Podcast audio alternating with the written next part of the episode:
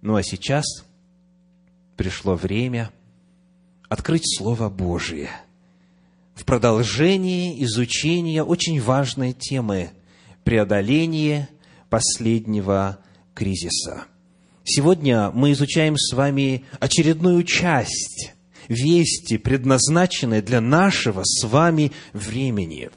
И эта часть называется так «Убойтесь Бога и воздайте Ему славу». Это название нашей сегодняшней проповеди.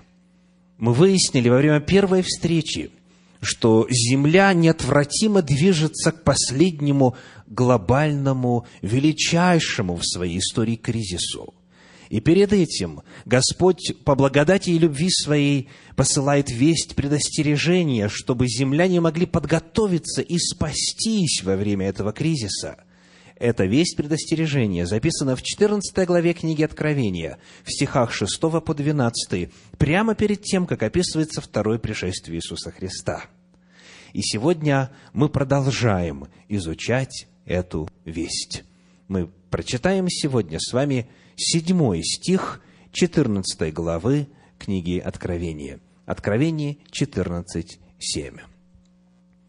«И говорил он громким голосом, «Убойтесь Бога и воздайте Ему славу, ибо наступил час суда Его, и поклонитесь сотворившему небо и землю, и море, и источники вод». Вот тот ангел, который имел вечное Евангелие, говорил громким голосом «Убойтесь Бога и воздайте Ему славу» вот эти, наполненные глубочайшим смыслом слова, мы будем исследовать с вами сегодня. Многие атеистические исследователи, в том числе и принимавшие участие в составлении Большой советской энциклопедии, учили жителей Советского Союза, что религия зародилась по причине страха, который человек испытывал перед силами природы. И потому они очень любили вот такие отрывки в Священном Писании, где сказано «убойтесь Бога». Вот свидетельство, говорили они, того, что действительно религия строится на страхе по причине непонимания реальности окружающей действительности. Вот цитата из э, статьи посвященная религии в Большой советской энциклопедии. Бессилие человека перед природой вызывало чувство страха перед ее таинственными силами и непрестанные поиски средств воздействия на них. Об этом ли говорит Священное Писание – когда оно провозглашает «убойтесь Бога», передавая слова ангела, к чему именно и конкретно призывают эти слова. У нас с вами налицо конфликт в рамках этой вести, ибо начало ее в шестом стихе 14 главы книги Откровения говорит о том, что у ангела есть что? Вечное Евангелие. И он появился, чтобы благовествовать, чтобы благую весть возвещать. И когда он отверзает уста, он говорит, убойтесь Бога. Скажите, не звучит ли это диссонансом? Благая весть заключается в том, что Бога надо бояться. Либо ангел по-другому понимал страх Господень, либо мы неправильно понимаем ангела, если видим здесь конфликт. Давайте разберемся, что в Библии означает это понятие «страх Господень». К чему призывает нас весть для настоящего времени? И приглашаю вас вначале посмотреть на книгу пророка Исаии, 33 главу, 6 стих. Исаия 33, 6.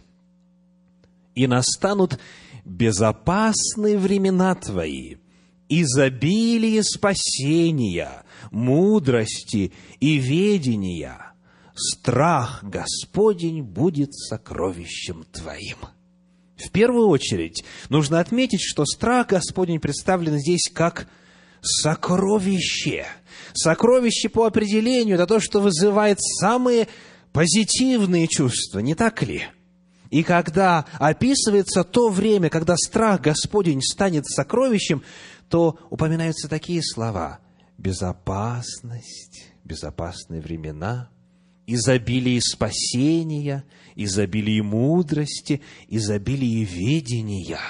Страх Господень в Библии представляет собой нечто очень притягательное, нечто в действительности представляющее собою радостную весть. Это Евангелие в прямом и полном смысле этого слова – Давайте посмотрим теперь, как этот термин, это словосочетание «страх Господень» расшифровывается в Слове Божьем в ряде отрывочков. Третья глава книги притчи, стихи 7 и 8.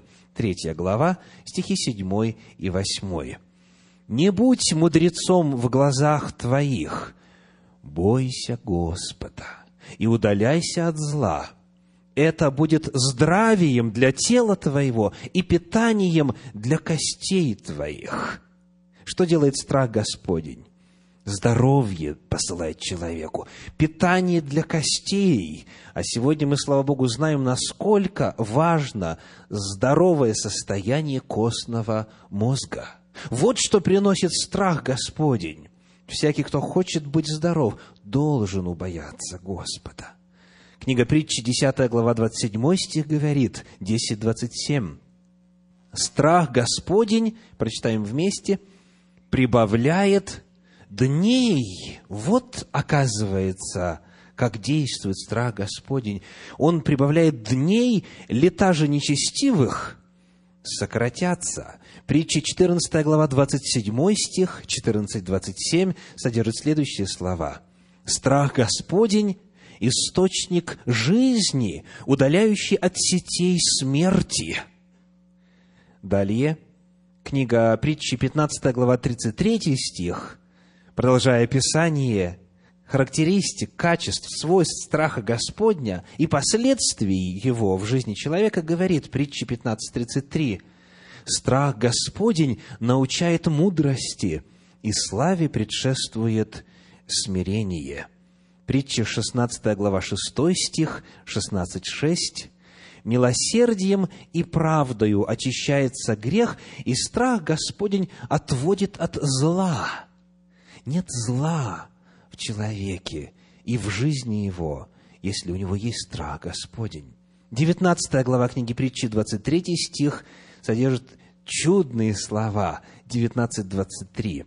«Страх Господень ведет к жизни, и кто имеет его, всегда будет доволен, и зло не постигнет его. Кто из вас желает после этого иметь страх Господень? Поднимите руку, пожалуйста. Аллилуйя! А кто откажется? Кто откажется? Страх Господень, таким образом, как мы с вами выяснили, это подлинно Евангелие – это подлинно благая весть. В 22 главе еще один штрих, 4 стих, книга притчи 22.4.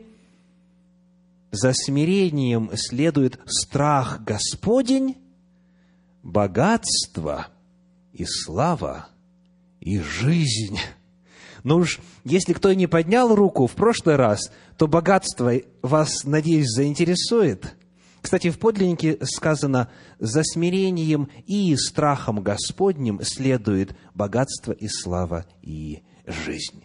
Итак, нам нужно разобраться с вами в том, как же проявляется этот страх Господень, как его иметь, как на практике выполнить призыв «убойтесь Господа». Узнаете ли вы пейзаж? Это гора Синай. Это место, где Всевышний даровал свой закон. И паломники на рассвете поднимаются обычно затемно, как и мне Господь даровал милость для того, чтобы встретить восход солнца на святом месте. И вот там, очень ярко, в Священном Писании, раскрывается смысл и суть страха Господня. Обратимся с вами к книге Исход, 20 главе, где прочитаем стихи с 18 по 20. Исход, 20 глава, стихи с 18 по 20. Весь народ видел громы и пламя, и звук трубный, и гору дымящуюся. И, увидев то, весь народ отступил и стал вдали. Почему? Испугался народ. И сказали Моисею, говори ты с нами, и мы будем слушать, но чтобы не говорил с нами Бог, дабы нам не умереть. И сказал Моисей народу, не бойтесь, Бог к вам пришел, чтобы испытать вас, и чтобы страх Его был перед лицем вашим, дабы вы не грешили. На первый взгляд, в 20 стихе присутствует вновь противоречие. Сказано, не бойтесь, Бог пришел для того, чтобы страх Его был перед лицом вашим. То есть, не бойтесь, но бойтесь. Если глагол «яра» – «бояться» в подлиннике имеется здесь в виду в одном и том же смысле два раза, то тогда у Господа проблемы с грамматикой. Но, слава Богу, здесь термин «страх Господень», «страх Божий» объясняется. Не бойтесь, то есть не страшитесь, не ужасайтесь, не приходите в трепет – а что делаете? Чтобы страх его был перед лицем вашим, дабы вы не грешили. Что означает иметь страх Господень, согласно этому тексту? Это означает не грешить. Тот, кто имеет страх Господень, он не грешит. Страх, который упоминается в Священном Писании по отношению к Господу, и призыв убояться Господа не имеет ничего общего с ужасом и боязнью, и трепетом от ожидания того, что это всесильное существо может превратить тебя в пепел в считанные доли секунды. Страх Господень – это определенное состояние, это описание образа жизни – образа жизни, который построен на отсутствии греха. Вот, в общем говоря, каково библейское определение страха Господня. А теперь посмотрим на несколько отрывочков, которые иллюстрируют это понятие. Книга Левит, 19 глава, 14 стих. Левит 19, 14 говорит. «Не злословь глухого, и пред слепым не клади ничего, чтобы приткнуться ему. Бойся Господа Бога твоего, я Господь Бог ваш. Что, согласно этому стиху, будет означать бояться Господа? Значит, не делать зла ближнему своему. 25 глава, 17 стих, Левит 25, 17 говорит, «Не обижайте один другого, бойся Бога твоего, ибо я Господь Бог ваш». Не обижай друг друга. Вот как проявляется жизнь без греха. Вот как проявляется жизнь с соблюдением страха Господня. Книга притчи, 3 глава, 7 стих, к которому мы обращались уже сегодня, описывая страх Господень, говорит, притчи 3.7, «Не будь мудрецом в глазах твоих, бойся Господа и удаляйся от зла». Страх Господень – это удаление от зла. В книге притчи в 8 главе 13 стих дает еще одно четкое определение притчи 8.13. Страх Господень тире. Это определение. Страх Господень ненавидеть зло. Гордость и высокомерие, и злой путь, и коварные уста я ненавижу.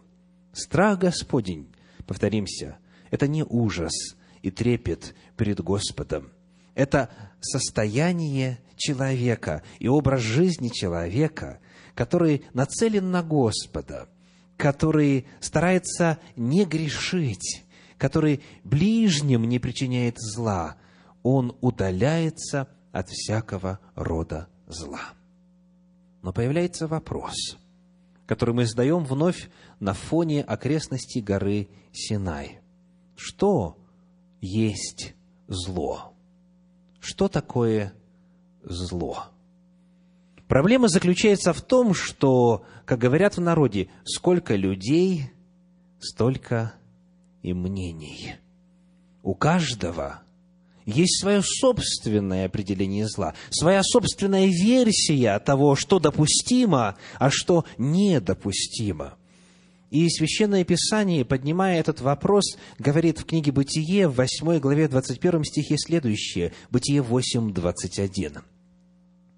«И обонял Господь приятное благоухание, и сказал Господь Бог в сердце своем, «Не буду больше проклинать землю за человека, потому что помышление сердца человеческого – зло от юности его, и не буду больше поражать всего живущего, как я сделал». Мысли человека – зло от юности – и потому, если человеку доверить вопрос определения того, что допустимо что недопустимо, что есть добро, а что есть зло, он будет не в состоянии удовлетворительно разрешить эту нравственную дилемму, ибо он по природе зол. Книга притчи, 14 глава, стих 12 говорит, притчи 14 и 12. «Есть пути, которые кажутся человеку прямыми, но конец их – путь к смерти. Человек может искренне заблуждаться и быть убежден, и многие в этой категории находятся, быть убежден в том, что вера его, или вера отцов его, или его понятие о нравственности соответствует истине, что это прямой путь.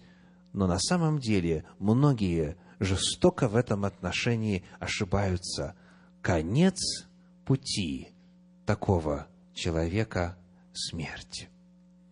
В книге пророка Исаии, в пятой главе, в стихах 20 и 21, поднимается еще одна грань этой проблемы в определении того, что есть зло. Пятая глава Исаии, стихи 20 и 21. «Горе тем, которые зло называют добром, и добро злом, Тьму почитают светом, и свет тьмою. Горькое почитают сладким, и сладкое горьким. Горе тем, которые мудры в своих глазах и разумны пред самими собой. Человек говорит, у меня достаточно опыта, широты мировоззрения, образования, интеллекта, для того, чтобы я в состоянии был сам разобраться, что хорошо и что плохо. Господь говорит о том, что человек сам себя может обманывать. Он может горькое называть сладким и наоборот.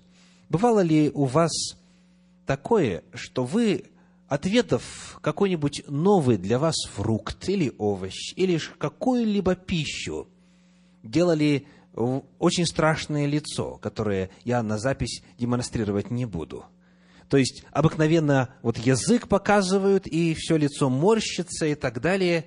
Бывало такое? То есть вы попробовали и говорите, и думаете, а иногда и восклицаете, ну как эту гадость они едят? А потом проходит время. И вы эту гадость еще раз попробовали. Потом еще раз. И через время это дело стало для вас излюбленнейшей пищей. Кто знает, о чем я говорю? Конечно. Почему? Потому что вкусовые рецепторы привыкают к вкусу. И человек через время может на самом деле то, что ему не нравилось, полюбить равно и наоборот. Человек крайне беспомощный барометр – крайне ненадежный путь определения добра и зла. Потому, отвечая на вопрос, что есть зло, от чего необходимо воздерживаться, будем помнить слова Господа, данные через пророка Иеремию в 17 главе, в стихах 9 и 10. Иеремии 17 глава, стихи 9 и 10. «Лукаво сердце человеческое более всего, и крайне испорчено. Кто узнает его? Я, Господь, проникаю сердце и испытываю внутренности, чтобы воздать каждому по пути его и по плодам дел его. Коль скоро лукаво сердце человеческое и крайне испорчено, человек не в состоянии определить, от чего удерживаться, чтобы иметь страх Господень и чтобы иметь богатство, жизнь, питание костей, долгоденствие, благословение во всех сферах жизни, самому эту дилемму не разрешить. В качестве иллюстрации истинности заявлений Священного Писания о том, что каждый человек считает себя, в принципе, довольно неплохим в нравственном отношении, и что люди склонны себя обманывать, ибо сердце человеческое лукаво. Я хочу привести вам несколько абзацев из начала книги Дейла Карнеги, книга «Как завоевывать друзей и оказывать влияние на людей» из первой главы. В самом начале глава называется «Не опрокидывай ули, если хочешь есть мед». Вот что написано. 7 мая 1931 года Нью-Йорк стал свидетелем завершения самой сенсационной полицейской облавы, какую когда-либо видел этот старый город.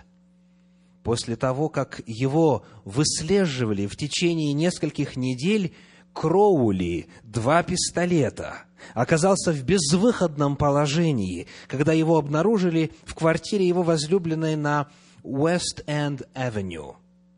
150 полицейских и сыщиков осадили его убежище на верхнем этаже. Продолбив отверстие в крыше, они пытались выкурить этого убийцу полицейских слезоточивым газом – Затем они установили на соседних домах пулеметы. И в течение часа с лишним в одном из прекрасных жилых кварталов Нью-Йорка трещали пистолетные выстрелы и раздавались пулеметные очереди. Кроули, укрывшись за массивным креслом, непрерывно стрелял в полицейских. Десять тысяч возбужденных зрителей наблюдали за этим сражением. Ничего подобного никогда еще не происходило на улицах Нью-Йорка. Когда Кроули схватили, комиссар полиции Малруни заявил, что этот головорез – один из самых опасных преступников во всей истории Нью-Йорка – он убивает, сказал комиссар, ни за что, ни про что. Но каким видел себя сам Кроули два пистолета? Мы это знаем. Ибо в те минуты, когда полиция вела стрельбу по его укрытию, он написал письмо, адресованное to whom it may concern, по месту требования. Или, если переводить дословно, тем, кого это касается. Пока он писал, кровь, сочившаяся из его ран, растекалась по бумаге, оставляя на ней багровый след. В письме Кроули говорил, цитата, «В моей груди бьется усталое, но доброе сердце, которое никому не причиняло зла». Незадолго до этого у обочины загородной дороги, ведущей с Лонг-Айленда, Кроули обнимался в машине со своей возлюбленной. Вдруг к машине подошел полицейский и сказал, «Предъявите ваше водительское удостоверение». Не говоря ни слова, Кроули вытащил пистолет и сразил полицейского градом пули. Когда умирающий полицейский упал, Кроули выскочил из машины, выхватил из его кобуры револьвер и выпустил в распростертое тело еще одну пулю. И это был тот убийца, который сказал, в моей груди бьется усталое, но доброе сердце, которое никому не причиняло зла. Кроули был приговорен к казни на электрическом стуле. Когда его привели в отделение смертников тюрьмы Синг-Синг, он заявил, «Думаете, меня осудили за убийство людей?» Нет, меня осудили за то, что я защищал себя. Все дело в том, что сам Кроули два пистолета ничего не ставил себе в вину. И Дейл Карнеги дальше приводит еще ряд удивительных примеров того, как люди, совершенно определенно попирающие законы нравственности, совершенно очевидно нарушающие права человека, могут считать себя абсолютно невинными. И далее он говорит, как вы думаете, если это верно в отношении головорезов и отъявленных преступников, неужели ваши милейшие соседи, друзья и члены семьи будут себя считать виноватыми? Конечно же, нет. Человеческая природа, ярко раскрываемая в Священном Писании, такова, что сам человек себя обманывает. Лукаво сердце человеческое и крайне испорчено. Если это ты сделал, то ты обязательно себе найдешь оправдание. Вот обстоятельства были такие, выбора не было, по-другому невозможно было поступить. Все так делают. Мне подали плохой пример, у меня было плохое детство, меня плохо воспитали, я просто сорвался, я был голоден и так далее, и так далее. Масса, миллион оправданий любому поступку. Если человеку отдать в руки вопрос определения того, что есть добро и зло, тогда этот вопрос никогда не будет решен. Потому мы снова возвращаемся к нему. Что есть зло? От чего нужно воздерживаться, желая жить в страхе Господнем? Какие иные критерии определения ответа на этот вопрос могут существовать? Посмотрим, что пишет пророк Исаия в 29 главе, в стихах 13 и 14. Исайя 29 глава, стихи 13 и 14. «И сказал Господь, так как этот народ приближается ко мне устами своими и языком своим чтит меня, сердце же его далеко отстоит от меня, и благоговение их предо мною есть изучение заповедей человеческих» то вот я еще необычайно поступлю с этим народом, чудно и дивно, так что мудрость мудрецов его погибнет, и разума у разумных его не станет. Для некоторых понятие страха Господня или страха благоговения перед Господом превратилось или выливается во что? В изучение заповедей человеческих. Благоговение перед Господом – есть изучение заповедей человеческих. Люди мыслят так. Я недавно появился. У меня нет достаточного теологического образования, нет глубокого духовного опыта, чтобы самому разобраться в истинах Слова Божия. Но, слава Богу, моей деноминации в христианстве насчитывается уже, и дальше называется цифра, в годах, десятилетиях или столетиях. И, естественно, основатели, отцы-основатели этого направления в христианстве, будучи мужами великими, духовными, образованными, в свое время уже решили все вопросы определения добра и зла. Кто я, чтобы оспаривать авторитет великих учителей церкви, великих богословов, руководителей, служителей церкви? Многие просто принимают на веру что переданное им богословское наследие в той церкви, в той деноминации, которой они принадлежат, выверено по Слову Божию и в действительности является точным отображением истин Священного Писания. И потому на практике получается, что благоговение перед Господом и страх Господень превращается в изучение заповедей человеческих. Это, конечно же, не означает, что в прошлом для нас нет глубоких уроков и точных формулировок веры. Слава Богу, их достаточно.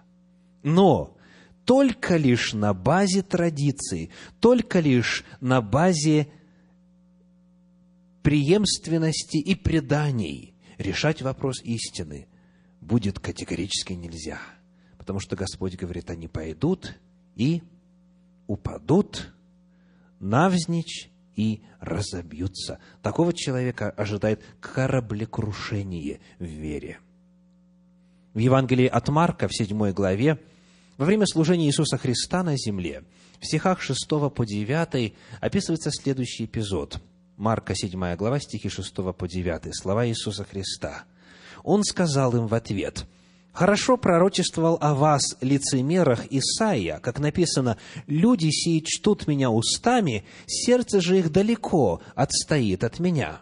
То есть Иисус здесь цитирует 29 главу книги пророка Исаии и дальше говорит, «Но тщетно чтут меня, уча учениям, заповедям человеческим». Что означает слово «тщетно»? Напрасно, без пользы для духовной жизни. И далее, «Ибо вы, оставив заповедь Божию, держитесь предания человеческого, омовения кружек и чаши, делайте многое другое сему подобное. Проблема начинается тогда именно, когда предание человеческое заменяет и устраняет собою заповедь Божию. Потому мы находим, что обращение к человеческому мнению, к религиозным вождям, к истории прошлого для определения истин Слова Божия, для определения ответа на вопрос, что есть зло и что есть добро, также крайне ненадежно. В книге «Деяния апостолов» в четвертой главе, когда апостолы встали перед этим непростым вопросом, в стихах с 15 по 19 написано, четвертая глава, стихи с 15 по 19 и, приказав им выйти вон из Синедриона, рассуждали между собою, говоря, что нам делать с этими людьми? Ибо всем живущим в Иерусалиме известно, что ими сделано явное чудо, и мы не можем отвергнуть всего. Но чтобы более не разгласилось это в народе, с угрозою запретим им, чтобы не говорили об имени сем никому из людей. И, призвав их, приказали им отнюдь не говорить и не учить о имени Иисуса. Но Петр и Иоанн сказали им в ответ, «Судите, справедливо ли пред Богом слушать вас более, нежели Бога?» Синедрион – верховное духовное судилище, высшие иерархи народа Божия – наложили запрет на проповедь истины о Евангелии, о спасении во Христе Иисусе. И апостолы встали перед дилеммой проявить верность руководству или же Слову Божию. Рассудите сами, кого слушать. Священное Писание таким образом и здесь показывает нам пример – что руководители церкви, к сожалению, далеко не всегда в унисон с волей Божьей. И потому в качестве ответа на вопрос, а почему ты, уважаемый, вот так-то и так-то веришь, отвечать, потому что старшие братья нас так учат, с точки зрения Священного Писания категорически неприемлемо. Потому что на Великом Суде, о котором, кстати, мы будем скоро говорить с вами на этой программе, этот вопрос не будет стоять. Господь не будет спрашивать, чему тебя учили. Он будет другой вопрос задавать. Какой же? Что такое страх Господень на самом деле? Каково Божье определение Божьего страха? Каково Господнее определение Господня страха? Книга Второзакония, 5 глава, 29 стих. Второзаконие 5.29. «О, если бы сердце их было у них таково, чтобы бояться меня и соблюдать все заповеди мои во все дни, дабы хорошо было им и сынам их вовек». Вы видите, поднимается та же самая тема, чтобы человеку было хорошо, и детям его было хорошо, и потомкам было хорошо. Что нужно делать? Сказано соблюдать все заповеди мои, и это – связывается именно с определением страха, ибо сказано, чтобы сердце у них было таково, о, если бы сердце у них было таково, чтобы бояться меня и соблюдать все заповеди мои во все дни. То есть страх Господень всегда соседствует с соблюдением Божьих заповедей.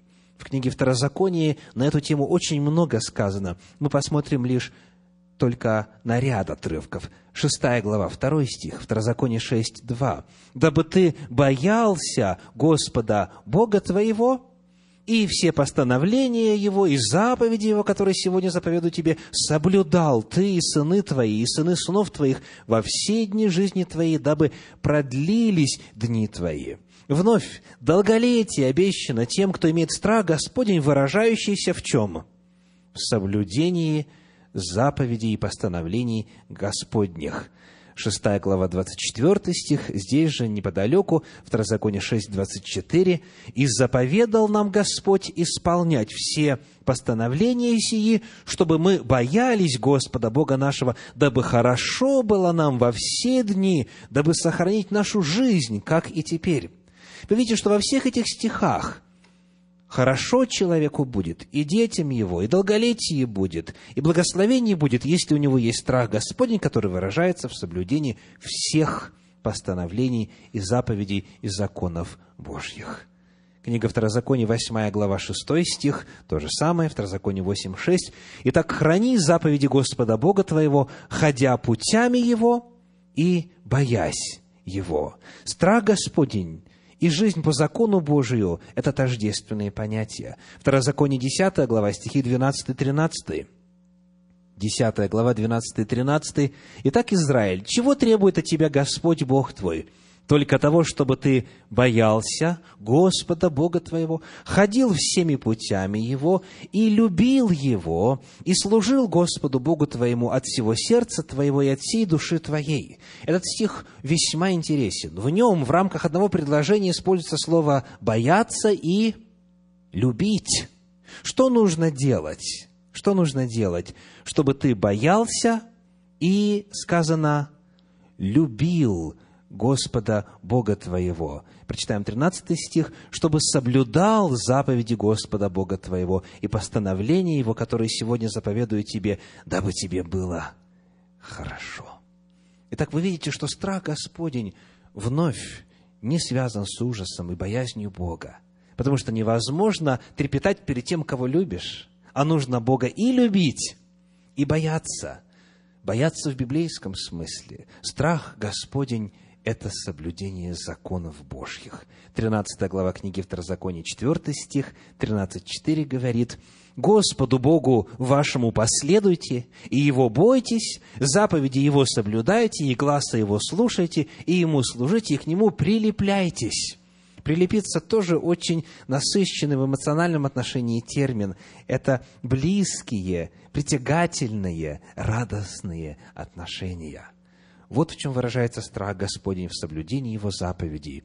Ну и, наконец, Второзаконие, 17 глава, 19 стих, 17-19.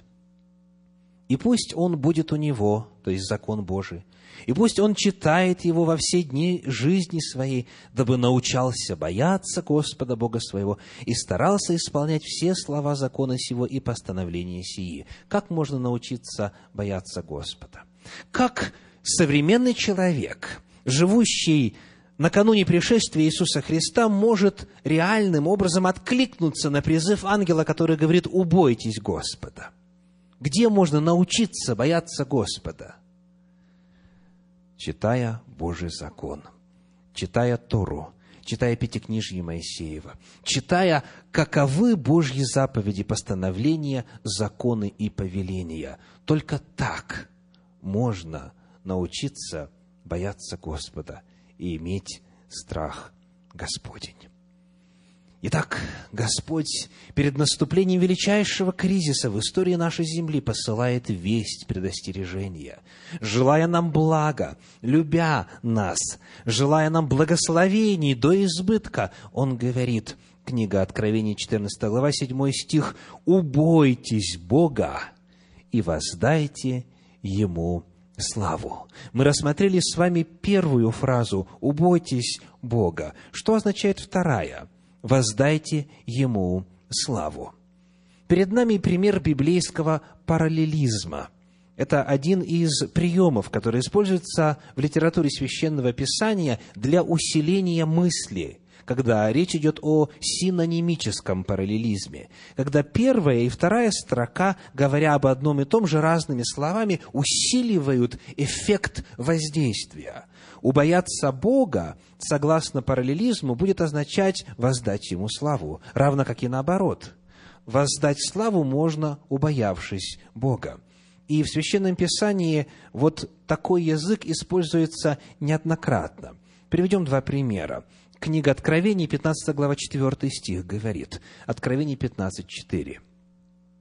«Кто не убоится Тебя, Господи, и не прославит имени Твоего, ибо Ты един свят, все народы придут и поклонятся пред Тобою, ибо открылись суды Твои».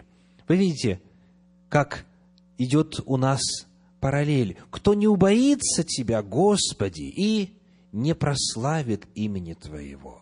То есть это описание одного и того же движения души человека к Богу, реакции на откровение Божьих судов. То есть то, что мы с вами выяснили сегодня, отвечая на вопрос, что значит страх Господень и как именно можно убояться Господа, и ответ на вопрос, как воздать Ему славу, это один и тот же вопрос, один и тот же материал. И в рамках служения Иисуса Христа это было явлено очень и очень ярко. В Евангелии от Иоанна, 17 стих, 17 глава, 4 стих сообщает, передает слова молитвы Иисуса. Иоанна 17, 4 я прославил Тебя на земле, совершил дело, которое Ты поручил мне исполнить. Как Иисус прославил Бога на земле? Тем, что совершил дело, которое Бог поручил ему исполнить. Таким образом, совершение Божьей воли, исполнение Божьей воли, исполнение Божьих заповедей, законов и есть способ прославления Бога. И это касается не только времени на богослужении в веселых церквах. Прославление Бога пронизывает с собой всю жизнь человека. Ибо Тора, закон Божий, законы Господни охватывают все сферы жизни. Прославить Господа может тот, кто его убоялся, тот, кто живет по Божьим заповедям. Вот значение этой вести. И потому перед каждым из нас сегодня выбор. Что избрать? Что избрать? Книга притчи, 3 глава, стихи с 5 по 8, ставят вопрос так. Притчи, 3 глава, с 5 по 8. «Надейся на Господа всем сердцем твоим, и не полагайся на разум твой». Вот выбор – Господь или я? Дальше. Во всех путях твоих познавай Его, и Он направит стези твои. Не будь мудрецом в глазах твоих, бойся Господа и удаляйся от зла. Это будет здравием для тела твоего и питанием для всех, для костей твоих. Человек стоит перед вопросом, себя ли поставить во главу, свои понятия, идеи и представления о добре и зле, или же Божью мудрость, страх Господень, соблюдение воли Господней. Выбор этот осуществляется каждый раз, каждый день, каждую минуту, когда мы с вами принимаем решение, что сказать, что сделать, о чем помыслить. Мысль это, слово это, действие это – это прославление Господа и возвышение Его воли, или же моей сообразительности, ловкости, исполнение моей воли, моих представлений о том, как правильно должно быть. К великому сожалению, хоть, может быть, и не в такой ярко выраженной форме, но со многими – номинальными верующими сегодня происходит следующее. Подобно тому, что однажды произошло в разговоре служителя церкви с одной женщиной. Когда он рассказывал, как обрести опыт спасения, каким образом обрести жизнь вечную и спасение от вечной смерти. Когда он указал путь, научение, вера, покаяние, исповедание грехов, исповедание веры, обращение и крещение с присоединением к церкви, он услышал в ответ такие слова. «Но как я буду позориться перед всеми? Как я буду залезать в воду? Как я буду скрываться под водой и выныривать оттуда с прической, которую никак затем невозможно будет нигде в приличном обществе показать. Я заранее сказал, что у большинства не так это гротескно выглядит. Но вот попытайтесь представить себе, что должно происходить в мировоззрении человека, который эти слова произносит. Вот, с одной стороны, вечная жизнь. Кто будет веровать, креститься, спасен будет. Вот, с одной стороны, все благословения жизни нынешней – ради которой Иисус Христос пришел, сказав, «Я хочу дать жизнь с избытком». Вот вся вечность радости с Господом, вечная молодость и счастье с одной стороны, и с другой стороны, мои собственные понятия о том, что прилично на людях, а что неприлично, и перевешивает человеческое мнение – а другие говорят, я никогда не смогу оставить эту работу, при которой мне приходится нарушать конкретные Божьи заповеди, потому что мне очень хорошо платят. Если я стану жить по воле Божьей, я тогда лишусь заработка. А третьи говорят, а что моя семья скажет? А что мои родные скажут? Как мне потом показываться на глаза в том духовном религиозном обществе, где я вырос, если я теперь начну жить по заповедям Господним? Выбор – Божья воля или человеческая воля.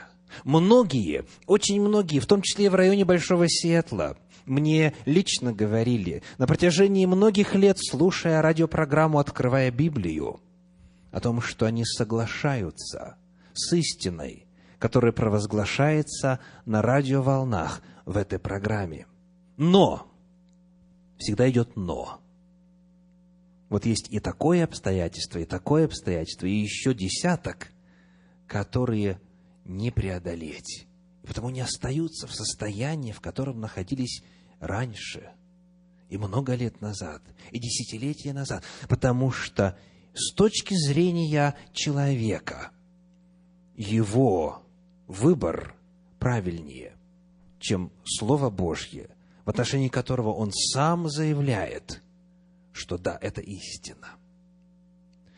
Еще один выбор, который каждому из нас нужно сделать, согласно Священному Писанию, очень ярко описан в книге пророка Исаии в 51 главе, в стихах с 4 по 8.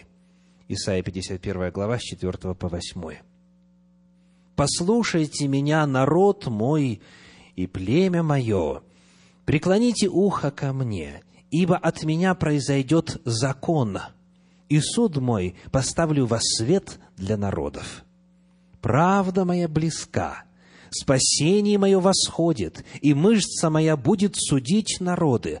Острова будут уповать на меня и надеяться на мышцу мою. Поднимите глаза ваши к небесам и посмотрите на землю вниз, ибо небеса исчезнут, как дым, и земля обветшает, как одежда, и жители ее также вымрут, а мое спасение пребудет вечным, и правда моя не престанет. Послушайте меня, знающие правду, народ, у которого в сердце закон мой, Не бойтесь поношений от людей, и злословия их не страшитесь. Ибо как одежду съест их моль, и как волну съест их червь, а правда моя прибудет вовек, и спасение мое в роды родов. Если человек стоит перед выбором поступить по воле Божьей или сделать то, что подскажут ему другие, те, кто отвергает страх Господень, те, кто являются беззаконниками, те, кто смеется над святым, Богом данным, ему нужно определить, кто вечен, а кто временен. Кто будет в конечном итоге победителем. Пророк Исаия, передавая Божью весть, говорит очень пламенно, с большим вдохновением. Посмотрите на небеса, на землю, посмотрите на то, что кажется незыблемым. Все это исчезнет, только одно останется. Что? Правда моя, истина моя, закон мой. И если он у вас в сердце, значит и вы останетесь. Если вы срастетесь, соединитесь, отождествитесь с Божьими законами, со страхом Господним, с Божьими заповедями, то, коль скоро оно вечно, это Божье откровение, Божье Слово и Божья воля, и вы также будете жить вечно. Вот выбор. Друзья, родные, знакомые, духовные лидеры или весь мир, если они против воли Божьей говорят и от Бога человека отвращают, необходимо сделать выбор в пользу вечного, приглашает любящий Господь. В Евангелии от Иоанна, в 12 главе, в стихах 42 и 43 содержится довольно трагичный пример людей, оказавшихся в подобной ситуации выбора – и сделавших неверный выбор. Иоанна 12 глава, стихи 42 и 43. Впрочем, и из начальников многие уверовали в Него, но ради фарисеев не исповедовали, чтобы не быть отлученными от синагоги. Ибо возлюбили больше славу человеческую, нежели славу Божью. Призыв сегодня звучит каждому – убойтесь Бога и воздайте Ему славу. А если человек боится быть исключенным из синагоги, из церкви или из иного общества, общества, которое не разделяет основы веры, данные священным писанием, самим Господом, перед ним стоит выбор, чью славу больше возлюбить, Божью или человеческую. Сегодня выбор должен сделать каждый в отдельности. Ангел, летящий посредине неба, взывает каждому жителю земли, убойтесь Бога и воздайте Ему славу. И обетование тем, кто делает выбор в пользу Господа, помимо всех прочих обетований и благих вестей, которые мы сегодня уже с вами прочитали о страхе Господнем и о законе Господнем, звучит в книге пророка Иеремии в 17 главе, в стихах с 5 по 8 так. Иеремия 17 глава, стихи с 5 по 8. Это обетование и благословение не только будущей жизни, но уже настоящей. Читаем.